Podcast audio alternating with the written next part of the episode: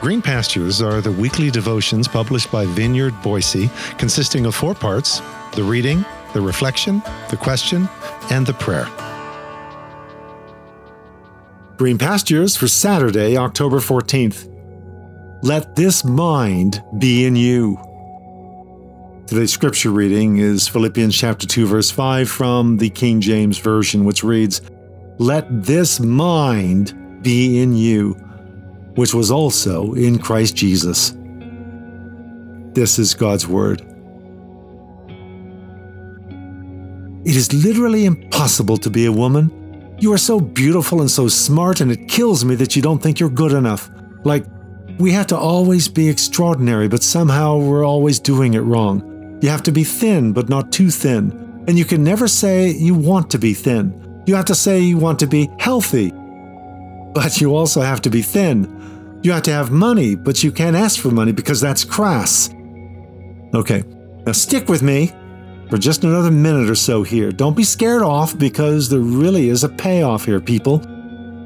This is part of the iconic monologue spoken by the character Gloria in the Barbie movie, which which monologue was effectively used to deprogram all the Barbies in Barbie Land. Okay, stick with me. All right, don't go anywhere. To deprogram all the Barbies at Barbie Land who had been brainwashed by the Kens. One by one, the brainwashed Barbies were snatched away, pulled into a van where they heard this full speech, which caused the blinders to fall, the spell to be broken, and the world to be reframed. Whatever you think of the movie or the speech, this is very much the function of the centering song of the Christ hymn that everything in this letter leads up to and from which everything follows flows. It's as if Paul ushers us one by one out of the traffic of our dog eat dog world and says, as he breaks his hold on us, Let this mind be in you, which was also in Christ Jesus. And then he sings the song. With the intimacy and power of a mother singing a lullaby or telling that bedtime story that assures you she is near and you are safe in this wild and woolly world, that refrains us at our core and thereby reframes our world, breaking the hold of how we do things here and instilling deep within that encouragement from belonging to Christ, that abiding comfort from His love, that mutual partnership in, with, and through the very breath of God, and these tenderly compassionate hearts. It's the lifting of the veil, the light piercing through the darkness and as we step back out into this dog eat dog world, what do we now see? Agreement, mutual love, deep seated friendship, void of aggressive self promotion, void of passive aggressive manipulation, self deference, active promotion of others, especially rivals, agendas, and interests over your own.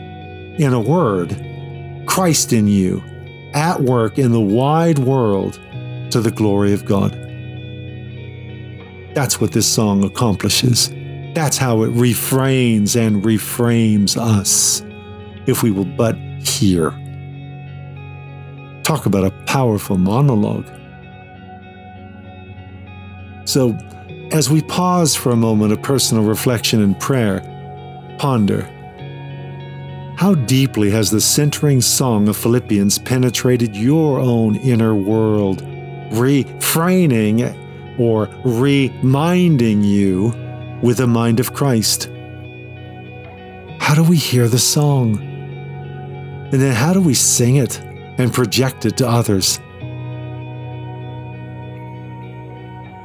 Lord, lead me beyond mere attitudinal readjustments and realignments. Lead me into the mind of Christ. More than that, Show me how to let that mind be in me.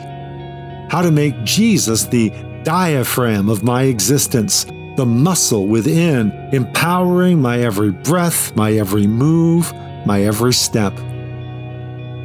Through your mercies.